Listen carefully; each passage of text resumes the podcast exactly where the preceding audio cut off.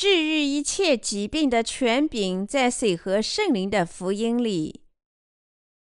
马太福音第十章一至十六节，耶稣叫了十二个门徒来，给他们权柄，能赶逐污鬼，并医治各样的病症。这十二使徒的名，头一个叫西门，又称彼得，还有他兄弟安德烈、西庇太的儿子雅各和雅各的兄弟约翰、腓力和巴多罗买。多马和塞里马太、亚勒菲的儿子雅各、和达泰、奋锐党的西门，还有卖耶稣的加列人犹大。耶稣差这十二个人去，吩咐他们说：“外邦人的路你们不要走，撒玛利亚的城你们不要进，宁可往以色列家迷失的羊那里去。谁走谁全。”说天国近了，医治病人，叫死人复活，叫长大麻风病的解禁，把鬼赶出去。你们白白的得来，也要白白的舍去。腰带里不要带金银铜钱，行路不要带口粮，不要带两件褂子，也不要带鞋和拐杖，因为工人得饮食是应当的。你们无论进哪一城、哪一村，要打听那里谁是好人，就住在他家里，直住到走的时候。进他家里去，要请他的安。那家若配得平安，你们所求的平安就必临到那家；若不配得，你们所求的平安仍归你们。凡不接待你们、不听你们话的人，你们离开那家。或是那城的时候，就把脚上的尘土跺下去。我实在告诉你们，当审判的日子，索多玛和俄摩拉所受的，比那城还容易受呢。我穿你们吃，如同羊进入狼群，所以你们要灵巧像蛇，善良像鸽子。我们的主赐予我们医治各样病症的权柄。我们的主把医治各样病症的权柄给了他的门徒，这令我们感到奇怪。今天神忠诚的仆人怎么不能执行这些非凡的权柄呢？我们的主不仅仅把这些能力赐给了早期教会的门徒，如果我们的神是真理之神，那么这些能力在今天也必定被他的仆人证明出来。当然。在使徒时代，那些做了耶稣门徒的人都拥有这些礼物，这是完全正确的。这里奇怪的是，今天的情况为何不同？也就是说，我们信仰水和圣灵福音的人，怎么今天没有这样的权柄呢？让我们用水和圣灵的福音真理来阐明这个问题。让我们首先立指一个关键的问题。以激发我们考察热情。为什么今天耶稣的门徒没有我们信仰的祖先在使徒时代所拥有的那种治病的能力呢？是因为今天的门徒没有领受这种治病的能力吗？还是因为他们没有足够的祈祷呢？神以前的仆人与今天的仆人在权柄上有什么不同呢？如果有什么不同，那么不同之处又在哪里呢？简单的说，我们为什么没有在早期教会时期那种公然显示出来的神的权柄呢？让我们根据水和圣灵的福音思考这些问题，详细的研究这些问题，找到明确的答案。当我们用水和圣灵福音的信仰解决这些问题时，所有凡人的问题都能得到明确的解答。在我们全面讨论之前，我们大家必须首先做一件事情，即我们必须运用对水和圣灵福音权柄的信仰，事先清除我们混乱的思想。我们必须认识到的第一件事情是：如果神的儿子耶稣基督没有降临在这个世界上，没有创奇迹、行异象，那么谁也不认识到他是神的儿子或者是救世主。耶稣创造的奇迹和异象，部分是为了显示他的神性，使他在那个时代的百姓，包括他的门徒和信徒，能认识到他自己就是神。约翰福音第二章十一节，这是命令，我们大家都必须明确的理解。假如耶稣没有创造这些奇迹和异象，那么即使使徒时代，他自己的门徒也很难相信他是神的儿子和救世主。那么门徒的权柄又如何解释呢？同样的道理也适合他们的情况，也就是说。在早期教会时代，百姓必须亲眼目睹奇迹和异象，因为离开这些奇迹和异象，那个时代的百姓就很难认识到耶稣是神的儿子。那么，你们可能惊讶：既然使徒有权柄治愈病人，今天的基督徒不也应该有这种权柄医治肉体上的疾病吗？我们必须认识到的是。神的权柄在早期教会时期体现不同于今天的体现。换句话说，他赐予耶稣门徒的形式不同于现在赐予我们的形式。正如我们所说的一样，早期教会时期创造的奇迹，作为对百姓的意象，使他们明白这福音的权柄，并相信他。但在今天的时代里，已经没有必要，因为谁和圣灵福音的信徒相信这个权柄，他们不借助这个帮助，也能把拯救的真理显示给大家。换言之，虽然我们不能像彼得那样行在水上，让残疾的人站立起来，但我们仍能医治今天百姓的精神疾病。这才是显示这些神奇全能的首要目的。因此，今天的教会里不再创造早期教会时期的这些奇迹和异象，也就并不奇怪了。换句话说，我们问题的关键是要认识到，神通过那些相信水和圣灵福音的信徒的权柄，医治今天的疾病。神已经把治愈罪孽疾病的权柄赐予了今天那些相信水和圣灵福音能力的有信之民。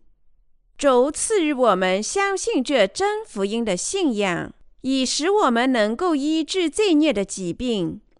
我们必须认识到，医治身体疾病的权柄，并不是耶稣门徒在早期教会时期行使他们信仰的唯一方法。相反，我们应该知道，使徒们治愈疾病的能力，目的是全罪得赦免的福音。使徒行传第二章第六、三十八节，第三章十九节。我们是要认识到，即使现在在今天的时代里，我们的主也赋予我们治愈他人罪孽疾病的能力，创造他的奇迹，执行他的权柄。所有这一切都依靠我们对水和圣灵福音的信仰，是我们的主赐予了我们所有这些能力。他的权柄正是坚持了这水和圣灵福音的真理。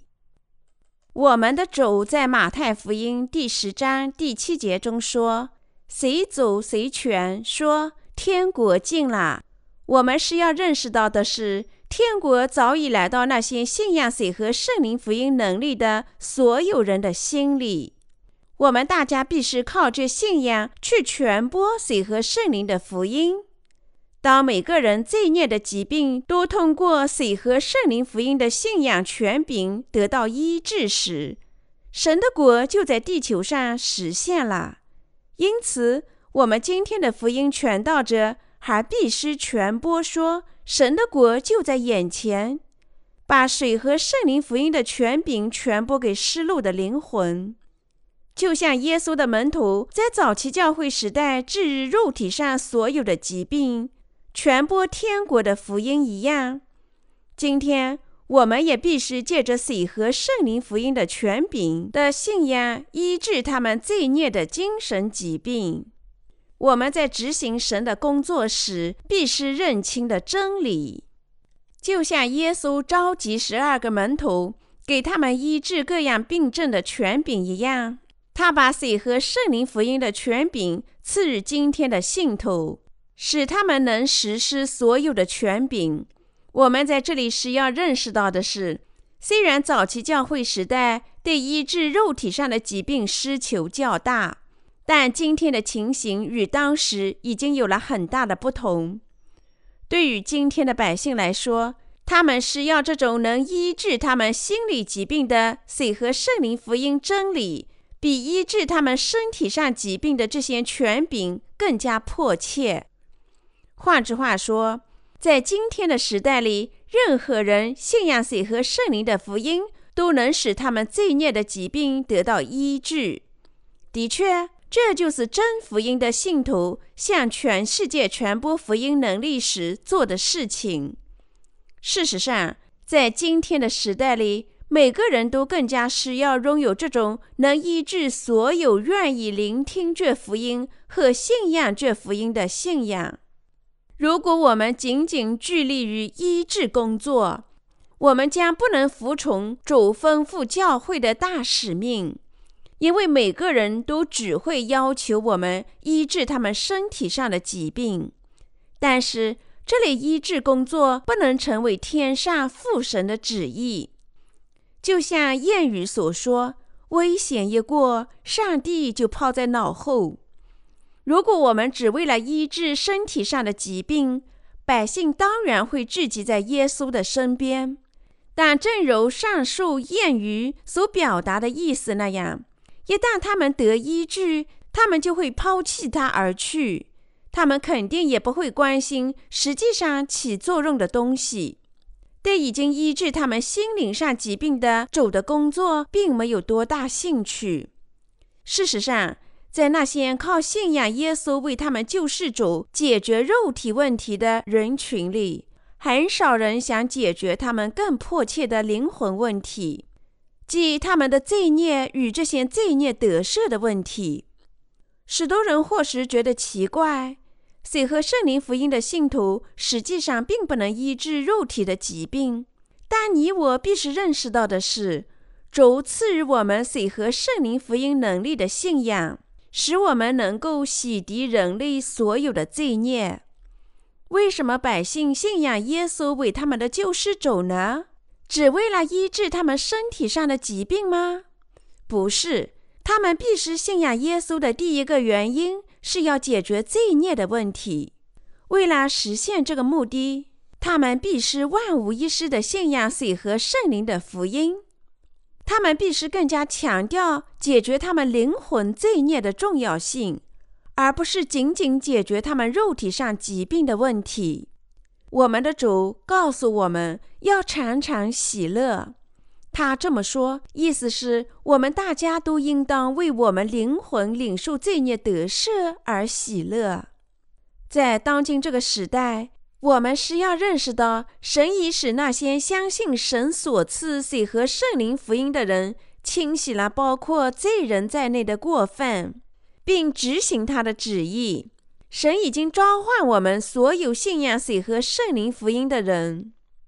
虽然在早期教会时代，使徒们的治病能力体现在病人的身体上，今天这种能力就体现在水和圣灵的福音里。它能为所有的灵魂医治罪孽的疾病，所以早期教会时代与现在的不同就在于，现在医治身体上疾病并不多见，更多的就是医治灵魂上的疾病。然而，我们在这里仍要谈论同样的能力，在那些日子里，神的权柄通过百姓实际上的身体体现出来。但今天，对于那些信仰水和圣灵福音的人来说，它体现在他们罪孽的得赦。在早期教会时期，为证明耶稣基督是神的儿子，使徒们必须显示这些能力，使百姓能亲眼目睹。但在今天这个时代，神的能力体现在能清洗每个人罪孽的水和圣灵福音。以及这福音的宣讲与传播。换句话说，对水和圣灵福音的信徒，神赐予了清洗人类罪孽的能力。因为耶稣接受施洗约翰的洗礼，担当了天下的罪孽，在十字架上死亡，从死亡中复活，并因此把罪的赦免赐予了我们所有这样相信的人。今天，神的能力体现在精神上，因此我们更加感恩。你我信仰这福音的能力，已经从水和圣灵中重生。我们能医治全世界因罪而垂死的所有罪人的灵魂。换句话说，神已经把每个人医治罪孽疾病的能力赐予我们水和圣灵福音的信徒。生命的福音从神而来。现在，让我给大家讲一个小故事。有一位女士靠水和圣灵的能力医治了掘母她的心痛病。这件事发生在我们全教学校的学员去一家医院见证耶稣的时候，在三楼的一间房里，他们遇见了某位住院的女士。她和其他几位病人同住一室，日夜大呼小叫，所以我们的学生就问她为何如此叫喊。他突然祈求他们不要把他送到四楼的神经病区，于是他们就听了他的故事。这个女人一直住在四楼的精神病区，显然她在精神病区治疗的事实让她感觉到很压抑，所以她不停地日夜叫喊。她的医生答应她说，如果她能停止哭喊，就愿意为她做任何事情。于是他要求安排在治疗普通病人的三楼，但这位女士即使被送到三楼，却依旧大呼小叫。听到这里，我们的一位学生为她做了祈祷，在回校之前，把一本领受罪孽得赦的布道书留在了她的身边。但这时，意想不到的事情发生了：那女子一开始读书就停止了叫喊。这位女士开始信仰水和圣灵的福音，被清洗了所有的罪孽，他心里不再有罪了。换句话说，他被赦免了所有的罪孽。如此领受了罪孽的赦免，他能过上健康与活泼的生活，始终感谢神，以他浩瀚的恩典，先医治了他所有罪孽，并医治了他的各种病症。事实上，诗篇一百零三章二至三节成就在他的身上了。我的心呐，你要称颂耶和华，不可忘记他一切的恩惠。他赦免你的一切罪孽，医治你的一切疾病。这个故事告诉我们，今天的时代充满了恩典。每个人都能靠聆听、信仰水和圣灵的福音能力，得赦他们所有的罪孽。这里我们是要认识到，如果我们没有认识到水和圣灵福音的能力，不信仰它，我们就不能清洗我们的罪孽，就会失去从我们所有罪孽中得赦的最重要和唯一的机会。然而，在今天的基督徒中，有相当一部分人只想医治他们肉体上的疾病，他们是要认识到自己的所作所为实际上违背了神的旨意。我们的主以借水和圣灵福音的权柄赐予我们清洗百姓罪孽的能力。当然，如果我们既能医治身体上的疾病，又能医治灵魂上的疾病，那就再好不过了。但在我们这个时代，既然医治身体上的疾病超越了我们的能力，我们必须至少做好后一件事，即我们必须集中能力医治罪的疾病。正因如此，我们必须执行神的旨意。假如我们能显示神的超自然能力，为百姓医治肉体上的病症，那么毫无疑问，我们周围肯定会吸引大量的人群。但我们是要明白，这对于顺从神旨意完全没有帮助。神的旨意现在和从前一样，始终都是清洗百姓罪孽。神为什么把创造奇迹异象的能力赐予早期教会的门徒和圣徒呢？是为了让百姓亲眼目睹这些奇迹和异象，相信耶稣是神的儿子和救世主。所有这些奇迹背后，实际上的根本目的是为了让所有的罪人都信仰水和圣灵的福音，从他们罪孽中得洗。并成为神的子女。在今天的时代里，医疗技术已高度发达。既然神已经让人类拥有如此先进的医疗设备，他们可以治疗和医治肉体上的疾病。我们可以让医疗专家和专业人员处理这些肉体上的病症。所以，我们基督徒在这个时代的职责不是医治肉体上的疾病。而是医治灵魂上的疾病，我们必须为此投入我们所有的精力。换句话说，我们必须传播、坚持神的义的水和圣灵福音的能力。在这个时代，如果有人在精神上贫穷，渴望真正的罪孽得赦，寻求神，希望披戴在水和圣灵福音的能力里。神肯定会使这些灵魂了解水和圣灵福音的能力，相信他，并因此从他们所有罪孽中被医治。但是如果百姓只想医治肉体上的病症，那么最终他们根本不能得到水和圣灵福音的能力。如果你我最终拒不信仰水和圣灵的福音，我们就绝不能清洗我们灵魂上的罪孽。任何这样做的人都实际上犯了亵渎罪。尽管使徒基督徒大声宣布他们信仰耶稣为救世主，但使徒人不是追求能清洗他们罪孽的福音，而是追求他们的肉欲，被撒旦俘虏。他们实际上正被他吞噬呢。尽管他们承认自己信仰耶稣是他们的救世主，但他们所有信仰都是徒劳的，因为他们完全误解了神的旨意。马太福音第七章二十一至二十三节。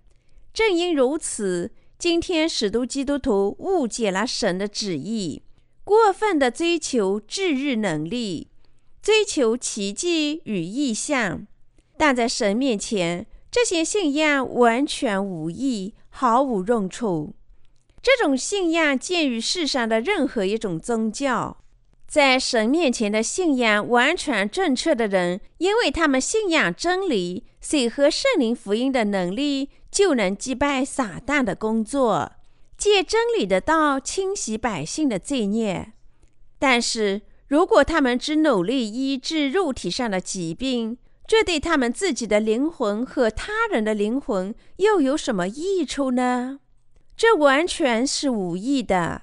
相反，真正重要的是，他们要在心里医治罪孽的疾病，帮助他人，使他人也能在心里接受水和圣灵的福音，靠神从所有的罪孽中得救。我们比以往任何时候都更加清楚地认识到。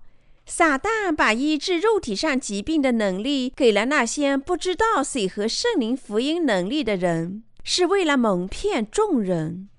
帖撒罗尼亚后书第二章九至十节明确地说，撒旦靠这些奇迹和异象蒙骗百姓。你们也可以到这些自称有能力医治肉体上疾病的假先知那里去，检验一下他们的能力。然后看看是真的还是假的。你们果真能被医治疾病吗？你们可能暂时觉得好像被治愈了，但又立即认识到实际上并没有完全被治愈。靠这样的方法，你们不能从罪孽中得喜，因为在今天的时代里，就像教会之时那样。人只通过水和圣灵福音的能力，才能清洗他们心里所有的罪孽。神已保证，人除非信仰水和圣灵的福音，否则任何人都不能从他的罪孽中得洗。因此，对于那些不信仰水和圣灵福音之道的人来说，没有真正的罪孽得赦。但是，正如我们现在所说的那样，那些自称能医治肉体上病症的人，能在全世界创造无数虚假的奇迹和欺骗性的意象。这些人已变成了撒旦的仆人。他们所做的一切，就是掠夺许多灵魂以及他们的物质财富。他们假装在他们可怜受误导的信徒头上按手，假装为他们祈祷，但事实上，他们只追求不可告人的目的，就是窃取他们的灵魂，搜刮他们的钱财。天下有许多人受到他们的蒙骗呢。这里我们是要牢记。不仅骗人者要受到神的审判，而且被欺骗者也同样会受到神的审判，因为神待他们公正。无论被欺骗者还是行骗者，他们最终都只能下地狱。撒旦的仆人，正如耶稣自己在马太福音第七章二十一至二十三节所说的那样，当审判日到来时。许多基督徒声称奉他的名赶鬼，行许多奇迹，但我们的主既没有认同，也没有承认他们的工作。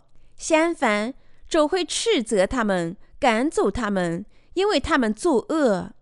那些奉主的名追求医治他们肉体上疾病的人，以及千方百计想实施这种能力的人，他们对真信仰。即相信神赐予的水和圣灵福音能力的信仰没有兴趣，他们每个人事实上都只不过在神面前作恶。什么是在神面前作恶呢？就是忽视水和圣灵的福音，以及不信这福音的行为。这些作恶的人全部都是徒劳着过着信仰生活。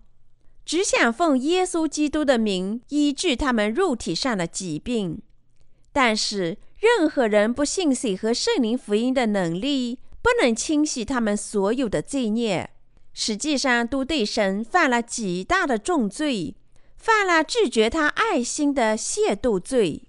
相比较，我们实际上必须做的事情是荣耀神。我们只有信仰水和圣灵的福音，才能做到一次性永远从我们所有的罪孽中得洗，成为神自己的子女。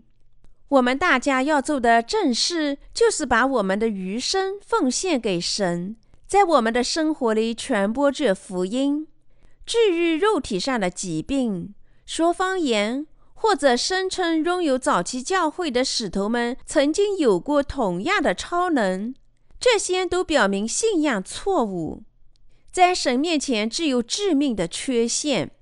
换句话说，拥有这种信仰或者坚持这种信仰的人，就是受到了撒旦邪恶计划的蒙骗，最终变成他的仆人。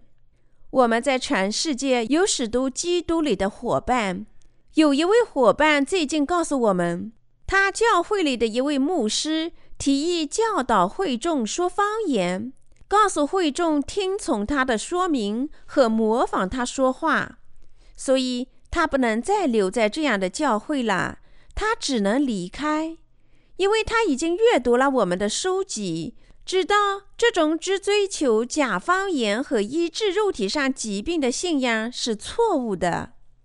他做了正确的事情。因为任何基督徒只追求这种超能，的确是极其严重的错误。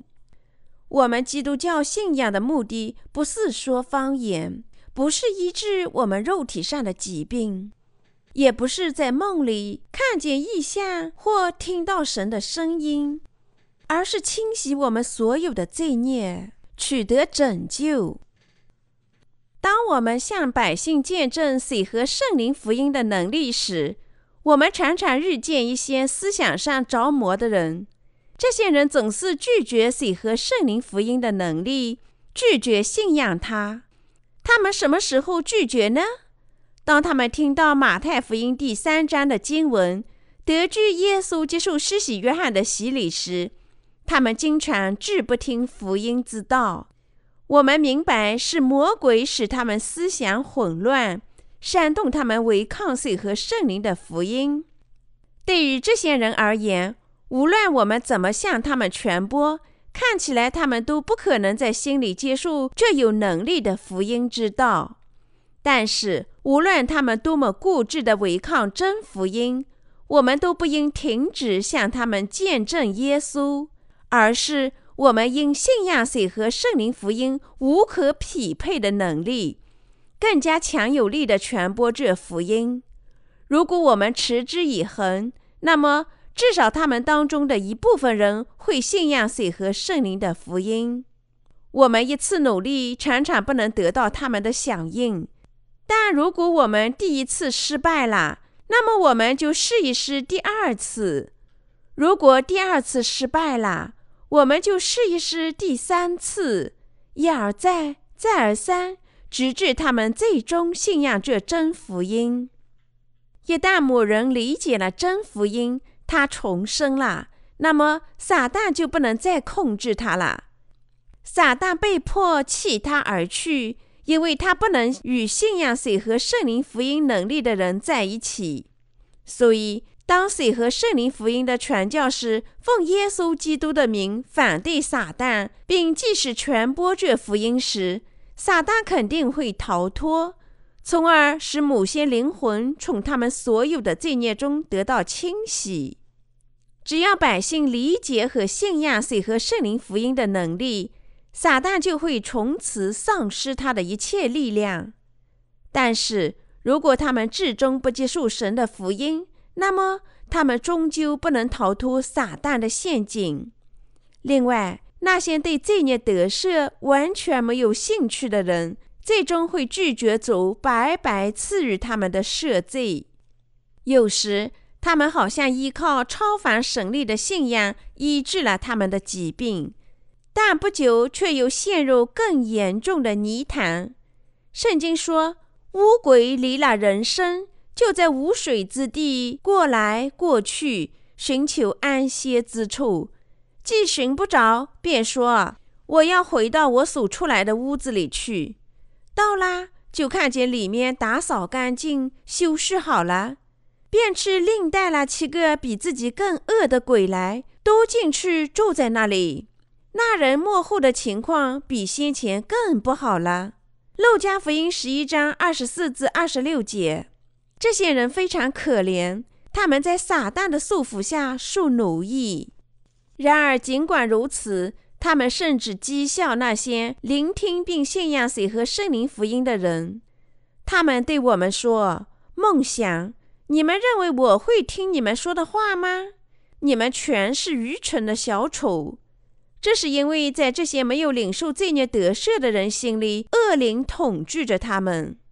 我亲爱的基督徒朋友们，如果你们想叫神清洗你们所有的罪孽，那么你们就必须信仰水和圣灵的福音之道。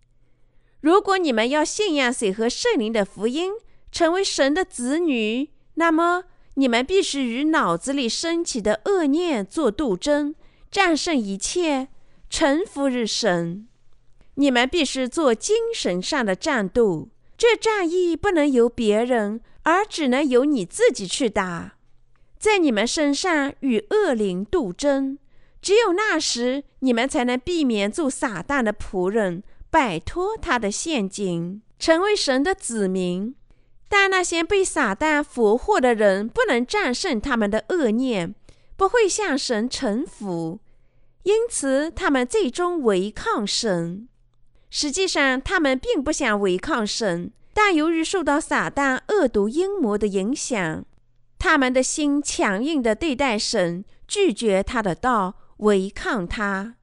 正因如此，我们必须战胜由撒旦而来的恶意，顺从水和圣灵福音的真理。这真理正是神的旨意。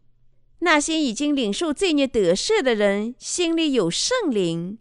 但没有这么做的人，心里只有违抗神的罪孽。所以，一个人是否受撒旦的统治，完全取决于他是否信仰水和圣灵福音的能力。正因如此，当我们的主在论述八福时，他说到了哀动的人，哀动的人有福啦，因为他们必得安慰。我们必须为我们违抗神的旨意、不向神臣服的行为哀动。我们的主还说，失心的人有福啦，因为天国是他们的。我们心里必须真正渴求神的道，希望了解谁和圣灵福音的真理。如果我们果真希望这么做，那么我们必须抵御撒旦的统治，因为撒旦拒绝谁和圣灵的福音之道。百姓应更加坚强的信仰水和圣灵福音。如果他们有机会聆听水和圣灵的福音之道，他们大家都必须信仰他。我们必须积极的抵抗撒旦。只有那时，我们才能在神面前信仰水和圣灵的福音之道。但是如果某人不抵御恶灵，无论属灵的人如何接近他，不管怎么向他传播谁和圣灵的福音，那么一切的努力都是白费的。这是因为他顺从撒旦的话，超过了神的道。这就解释了为何有些人心里如此激烈的反对水和圣灵的福音，拒绝他，而有些人则心甘情愿地接受他。所以，我们必须亲自拒绝恶灵，准备在心里接受神的道作为绝对的真理。神让每个人自由的决定是接受神的道还是拒绝神的道，让他有权做出决定。我们必须做的事情是接受水和圣灵福音的信仰，相信这有能力的福音，并因此领受罪孽得赦。我们靠自己的意志信仰这福音的真理，就能得到神赐予的赦罪。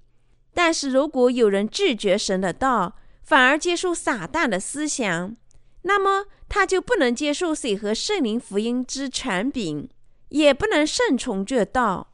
这个世上有许多人着了魔，甚至在牧师当中也有许多着了魔的人。同样的情况在其他一些教会的领导者，如长老和执事当中也有发生。但对耶稣的真信徒，我们的主已经赐予他们赶鬼的能力。他是如何赐予这种权柄的呢？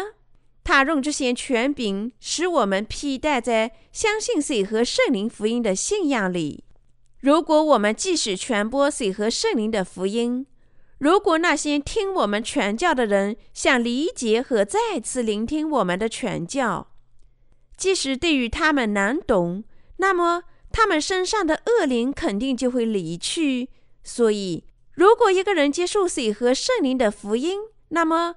他就能得到神拯救的赐福和圣灵的礼物。神已经把医治各种精神疾病的权柄赐给了信仰水和圣灵福音之道的我们。信仰这福音权柄的我们，已经获得能力，能把垂死的灵魂拯救出他们罪孽和精神病，能医治他们心里一切的弱点。当我们把水和圣灵的福音之道传播给百姓时，他们就能脱离恶灵的所有危害。正因为神使我们能这么做，我不禁感谢神，并把我所有的荣耀都献给他。耶稣吩咐十二位门徒的诫命，马太福音第十章二至四节立指了十二位门徒的姓名。经上写道。这十二使徒的名，头一个叫西门，又称彼得；还有他的兄弟安德烈、西庇太的儿子雅各和雅各的兄弟约翰、腓力和巴多罗买、多马和塞里马太、亚勒菲的儿子雅各和达泰、奋锐党的西门，还有卖耶稣的加列人犹大。谁是我们最熟悉的门徒呢？可能是彼得。在上述经文中提到的第二位门徒安德烈是彼得的亲兄弟，提到的后两位门徒西庇太的儿子雅各和约翰也是兄弟。名单即使说：腓力、巴多罗买、多马、马太福音的作者马太，亚勒菲的儿子雅各、达太，分瑞党的西门和出卖耶稣的加列人犹大。请注意，彼得也叫西门，但还有一位门徒名字也叫西门。西门是彼得的原名，彼得名字的意思是磐石。这个名字是耶稣给取的。总而言之，我们的主之所以称彼得为约翰的儿子西门，是因为在他的门徒当中还有另外一个西门，奋锐党的西门。雅各也是同样的道理。有两位门徒的名字都叫雅各，他们被称呼时也附带了父亲的名字，以示区别。我们对耶稣的门徒并非事事清楚。我们对于其中一些门徒的情况很熟悉，但对其他门徒的知识很欠缺。当然，每个人都知道彼得，因为他的名气很大，在圣经里提到他的地方很多。他的兄弟安德烈出现在描述耶稣用五块饼和两条小鱼的奇迹的圣经里。那个带给男孩午餐的人正是安德烈。是安德烈第一次把彼得引领到耶稣跟前。有关约翰的情况，我们阅读他撰写的《约翰福音》便可了解到。我们也熟悉多玛的名字，因为他的名字成了怀疑者的代名词。他不相信耶稣从死亡中复活，除非他把手放到耶稣的手上，看到他被钉时留下的伤口。马太是另一个我们非常熟悉的名字，他是一名税吏，重生后做了耶稣的门徒。但我们对其他几位门徒，如巴多罗买和达泰的了解很有限。我们仅仅知道他们也是耶稣的门徒，但我们不了解他们到底做了什么事情，因为圣经对他们的描写并不多见。总之。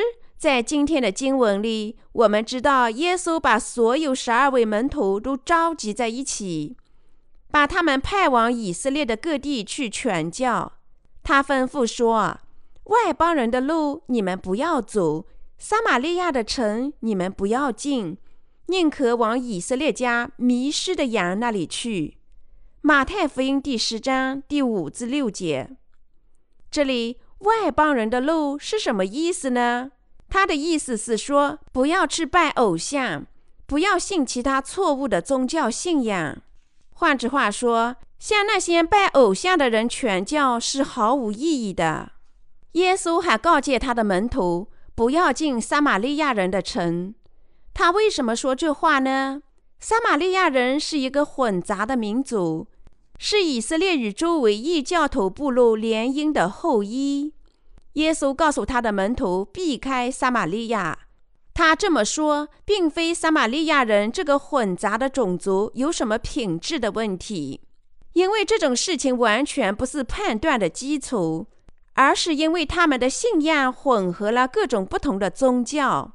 换言之，从精神上说，这里的撒玛利亚人指那些宗教信仰完全与各种不同的信仰混杂在一起的人。结果。对于这些人而言，水和圣灵的福音权柄很难进入，就像耶稣初次提到的外邦人一样。撒玛利亚人也热衷于拜偶像，像外邦人一样。水和圣灵的福音很难进入到这些人当中。那么，主告诉他的门徒去找谁呢？他告诉他们，宁可往以色列家迷失的羊那里去。这里谁是迷失的羊呢？他们指那些不知道谁和圣灵真福音的人，他们就是外邦人、撒玛利亚人和以色列人当中。今天迷失的羊就是基督徒，他们尽管承认信神，却迷失了心灵，因为无法遇见谁和圣灵的福音而感到绝望，而且尽管如此，他仍在寻找真理。神告诉我们要去找这些人。神告诉我们要把水和圣灵的福音传播给这些人。面对一位世俗宗教虔诚和忠诚的信徒，他们的信仰完全不同于对神的真信仰。如果我们要向他传播神的道，那么即使我们说的口干舌燥，也只能以失败告终。他们并非正在寻找神的人，因为如果他们是真正在寻找神的人，他们不可能在这种虚伪的宗教里面获得安慰。正因如此，我们必须把这水和圣灵的福音、拯救的福音传播给寻找真理的人。当我们这么做时，他们就能靠信仰水和圣灵的福音，从一切的罪孽中得赦，从他们所有的精神病中得医治，得到神浩瀚的赐福。通过今天的经文，我们的主教导我们，不可随便把水和圣灵福音传播给任何人。例如，撒玛利亚人盲目和武断地信仰他们能找到安慰的任何的宗教理论。如果我们把水和圣灵的福音传播给他们，他们是不会相信的。对于这些人，我们必须首先帮助他们认识到自己的生活多么空洞，什么是他们的真实罪孽，这些罪孽有什么后果。换句话说，在我们播种真福音的种子时，我们必须充分地耕耘他们的心地。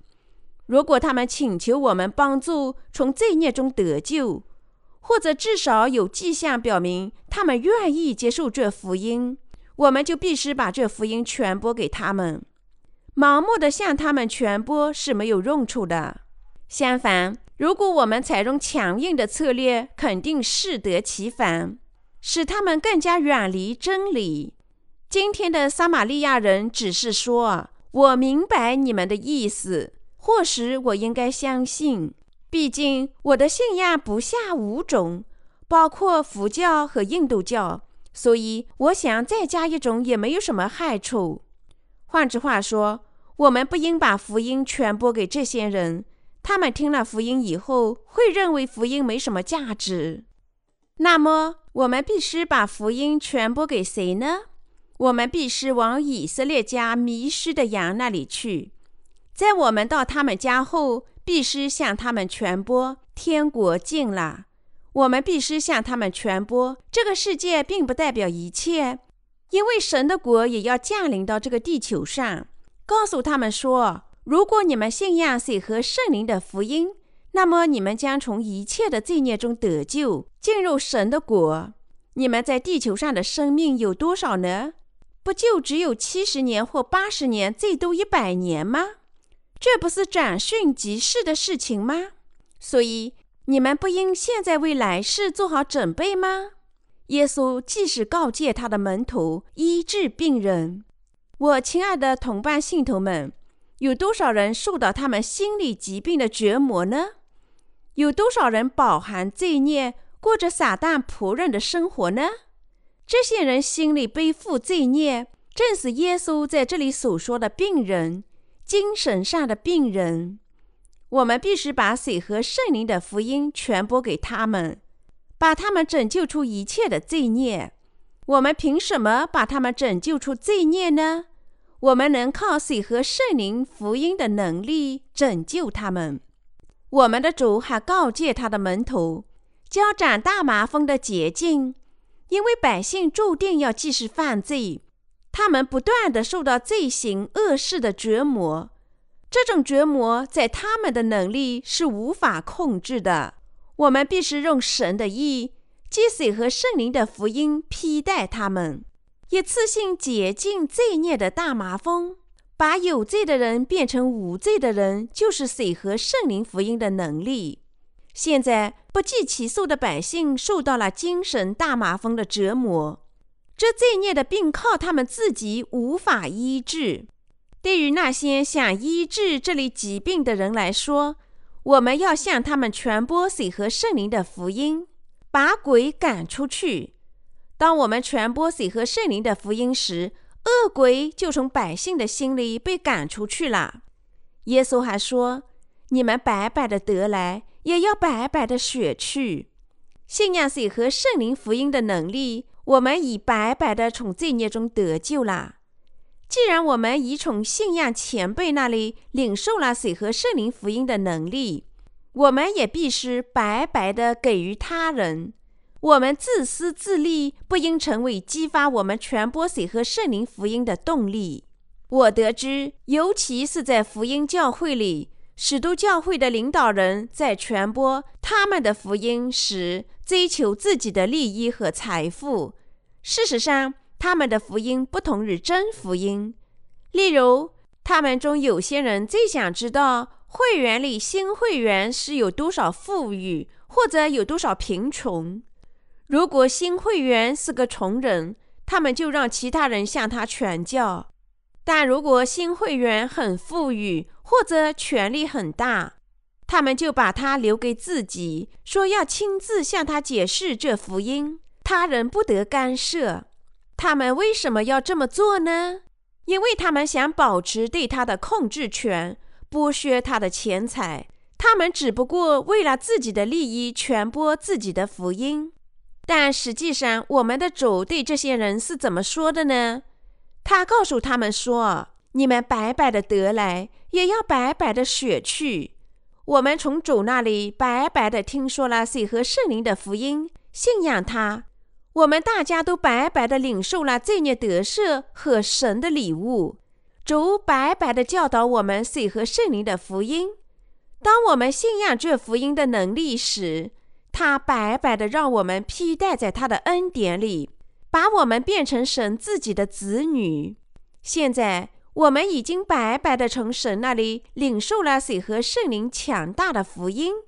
我们的主告诉我们要白白的给予其他人。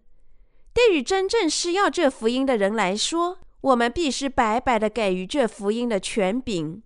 我们这样做了，有时他们可能想给我们一些东西。或者为我们做些事情，以感谢我们把真福音告诉他们。这可能只是请吃饭、礼物、恩惠或其他表示感谢的东西。但是我们在如何响应时，应尽量谨慎。他们这样做可能想：既然我从你这里听到了这美妙的真理，我也应该利用一点好的东西作为回报。既然他们要报答我们。这可能是不要再干涉他们的另一种说法。你们把好东西给了我，但我不也以好东西作为回报了吗？所以不要再干涉我，不要向我炫耀你们自己了。如果他们有这样的想法，那么这只意味着他们不希望在信仰里得到滋养。但是如果某人听了和信了这福音，但不能即使得到信仰前辈的滋养，那么他的信仰就有可能枯萎。重要的是，我们必须继续白白的滋养这些人，就像耶稣告诉我们要白白的给予一样，因为我们已经白白的从神那里领受了。我们必须做的事情是服从他的吩咐。一旦我们这样做了，我们就能认识到为什么应这样。如果有人感谢我们帮助他理解了真福音，那么我们应对他说再见。我们将与你分享这福音，教你更多的关于这真福音的知识，因为我们确实必须再次见到他，即使用信仰滋养他。换句话说，我们必须继续的引领他们，使他们的根基扎在神的教会里。由信仰之前辈滋养他们，因为只有那时，他们的灵魂才能得生。我们必须做的事情是白白的给出这些东西，不期待任何回报。如果我们未经仔细考虑就接受他人的任何东西，那么当他离开教会时，他也会毫不犹豫的这么做，大胆的对我们说。既然我已经从你们那里领受了好东西，又给你们好东西作为回报，我在道德上已尽到了报答你们的义务。我们绝不允许发生这样的事情，所以我们必须白白的舍去，因为我们已经白白的得来。我们正向全世界传播水和圣灵的福音。因为我白白的从我们的主那里领受了这福音的权柄，我们这位他的仆人必须尽心尽责的与他人分享这圣灵的能力。这为他们白白得来的礼物。我们白白的舍去是正确的做法。尽管我们的主说因果之树，但我们非常着急的看到我们全教会的某些注册伙伴为他们的服务提出大量金钱的要求。确实，他们很难想象我们新生全教会的员工有多么的忠诚，如何投身于水和圣灵福音的传教事业。但我们与他们大相径庭。因为我们白白的从主那里得来，我们不要钱，也不需要任何回报，而是白白的给予，完全遵循主吩咐，日复一日的侍奉福音。耶稣在第九节说：“腰带里不要带金银铜钱，行路不要带口袋，不要带两件褂子，也不要带鞋和拐杖。”因为工人得饮食是应当的，这里的腰带就是今天的钱包。金银铜钱指钞票，古时没有纸币，只是在最近钞票才印在纸上。在古代原始的时候，贝壳用作货币，例如在耶稣的时代，用贵重金属做成了硬币作为流通的货币。所以，这里第九节，耶稣告诉他的门徒不要在口袋里装钱。他还告诉他们行路不要带口袋，不要带两件褂子，也不要带鞋和拐杖。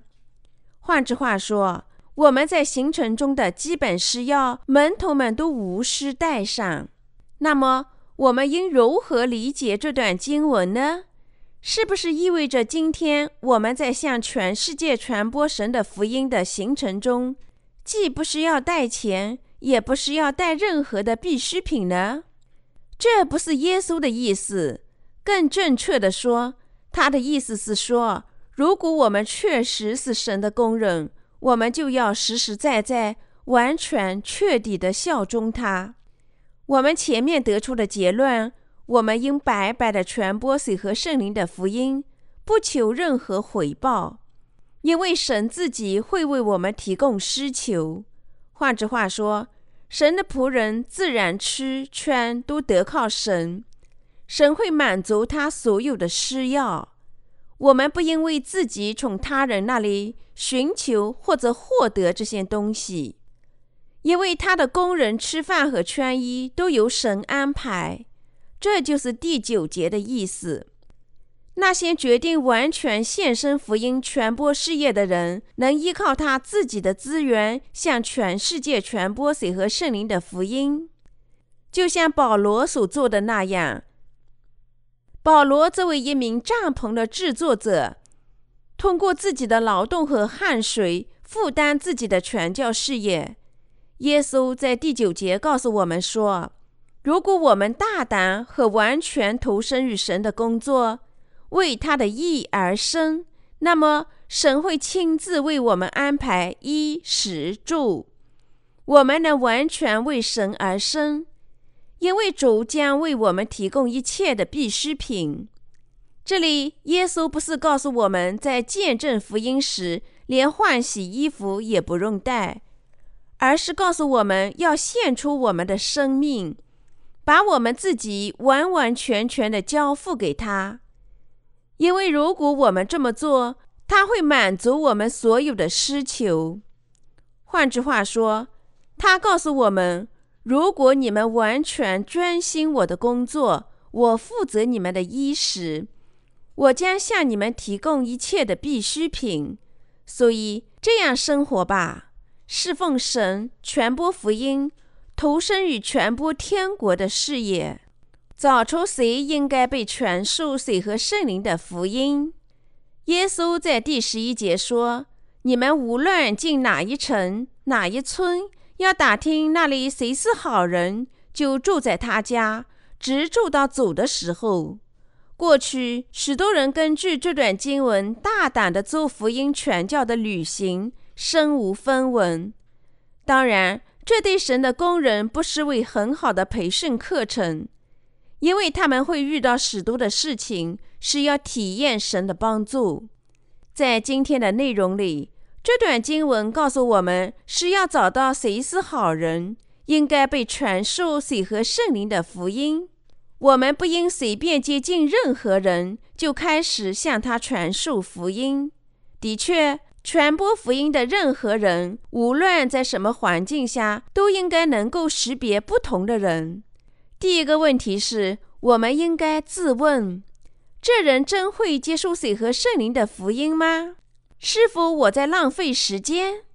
换句话说，这福音是要被传播给那些理应受到传播的人。门徒们的必需品也有这些好人负责。因为门徒被差遣出去时两手空空，如果没有人向他们提供食宿，他们早已经饿死了。但神应许说，他会为所有替他做工的人提供粮食。正因如此，他告诉他们要找到值得被传播福音的人，因为他们的食宿要靠这些人来提供。耶稣即使说。进他家里去，要请他的安。主吩咐我们要为拜访的家人祈祷平安，分享福音。如果我们平安的问候被拒绝，那么我们为他们祈求的平安就会回到我们身上。如果这个家庭理当接受，那么神就会赐福和保护他们。这段经文是应许的道。即如果神的百姓和仆人到了某个家庭，为他们祈祷，致以和平的问候，家人在信仰里接受他，那么神果真会把和平带给这个家庭。耶稣还说：“凡不接待你们的，不听你们话的人，你们离开那家或是那城的时候，就把脚上的尘土渡下去。”如果你们和某人谈论神的道，而他却不愿意领受，那么主告诉你们，把脚上的尘土渡下去，弃他而去。对于拒绝在心里接受神的道的人，你们没有必要白费口舌。对于这些人来说，悲惨的灾难正在等待着他们。当审判的日子，索多玛和俄摩拉所受的。比他们的苦难还容易受呢。这些人将不可避免和肯定的因每件罪行而被定罪。我们的主差遣他的门徒做福音的见证人，还说：“我差你们去，如同羊进入狼群。”我们的主这么说，是因为他把门徒差遣到一个如此极恶的世界上，所以他又补充说。你们要灵巧像蛇，善良像鸽子。我们能理解神说这些话的意思。神的子民纯洁天真，但这个世界充满坏人、强盗、撒谎者和邪恶之徒。因此，我们必须始终祈祷。你们也必须祈祷。信仰的长辈也必须为他们的羊群做信仰的祈祷。这是信仰滋养的基本道理，也是我们必须为年轻信徒们提供的指导。你们有不少忧虑和关心的事情吧？你们心里是否有这些包袱？那么，请对神祈祷吧。向神祈祷，就是请我们的主带走我们所有的忧虑，从这些关心的事情中解脱出来。相信主确实会照料我们所关心的事情。圣经向我们保证说，如果我们不住始终的向神祈祷，那么神所赐出人意外的平安必在基督耶稣里保守你们的心怀意念。腓利比书第四章第七节。我们如果信主，向他祈祷，就能克服一切问题。如果我们有任何的思虑，我们都必须信赖他，向神祈祷，主定然回答我们的祈祷，赐予我们平安，解决我们一切的问题。正因如此，我们必须一直不住的祈祷。帖撒罗尼亚前书第五章十七节，传播水和圣灵的福音不是一件容易做的事情。光能清楚地解释福音是远远不够的，我们必须明智地生活，靠信仰生活，做福音的装饰球。所有这一切都要求我们更加努力地履行我们传播福音的职责。如果我们一人不向神祈祷，那么我们很可能失去力量，我们被神赐予的能力将枯萎，一切的一切都得衰败。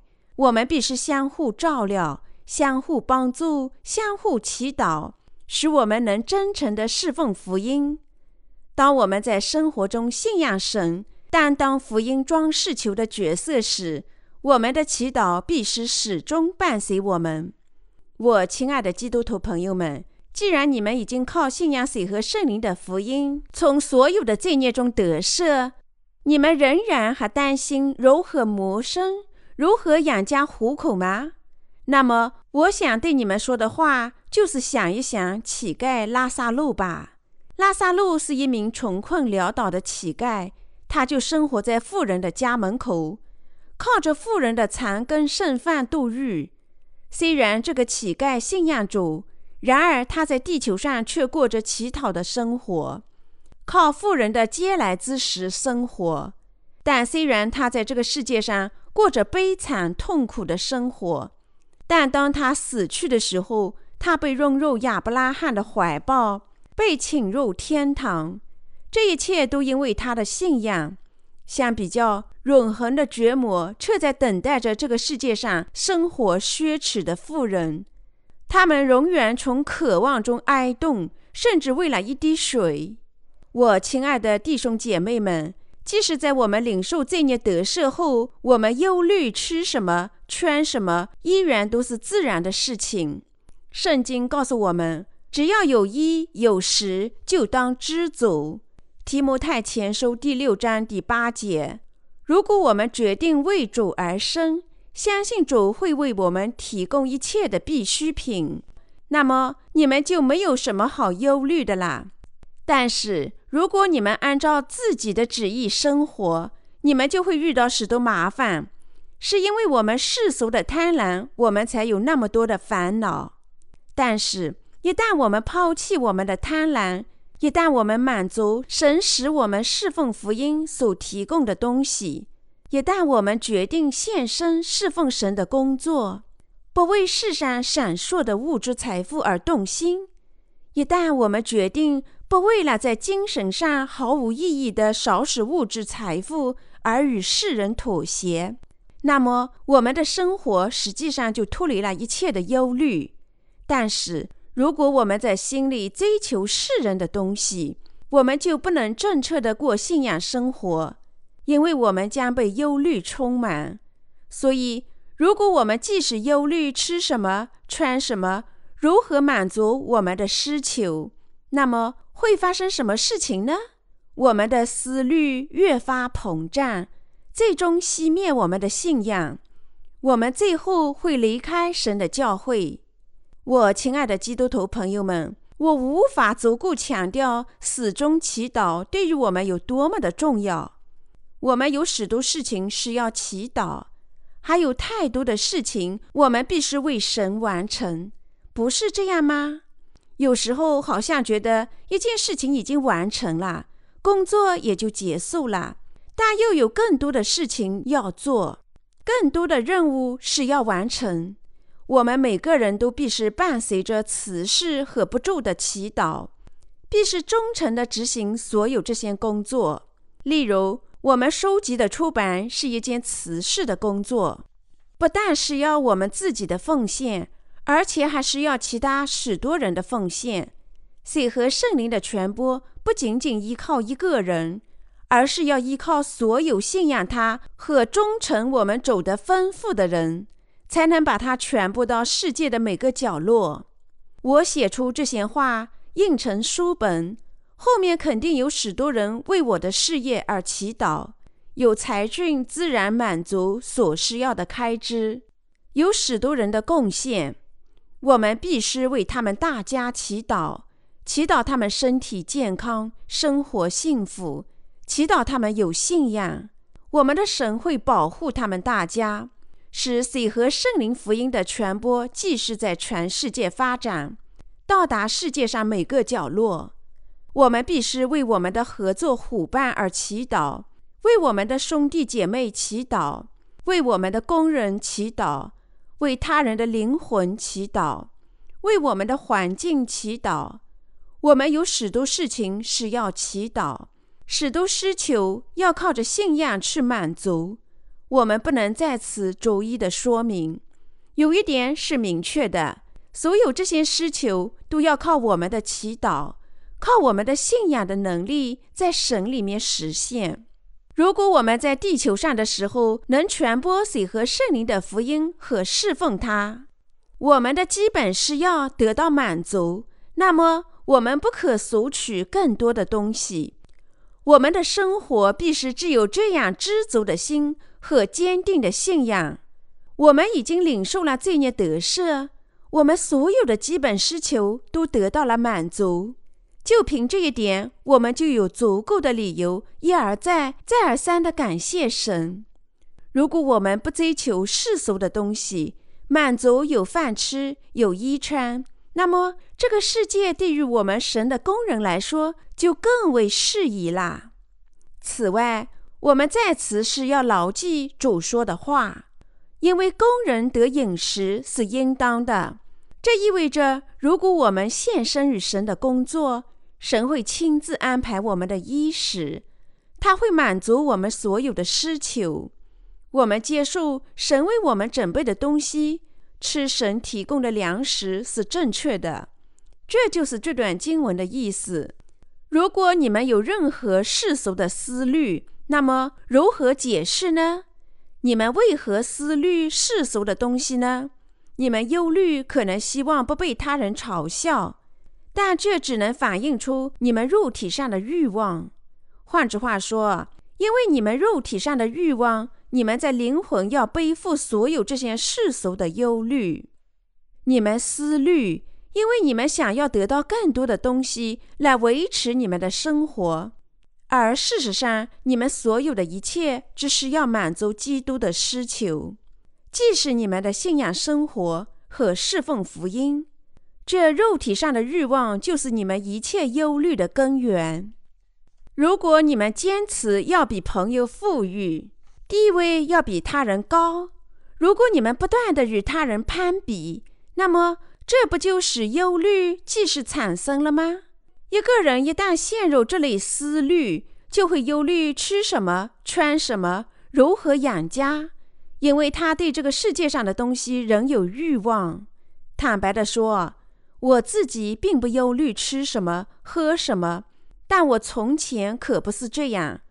从前我也对世俗的东西有许多烦恼，但现在我的思想已经完全改变了，我的思虑已经改变了。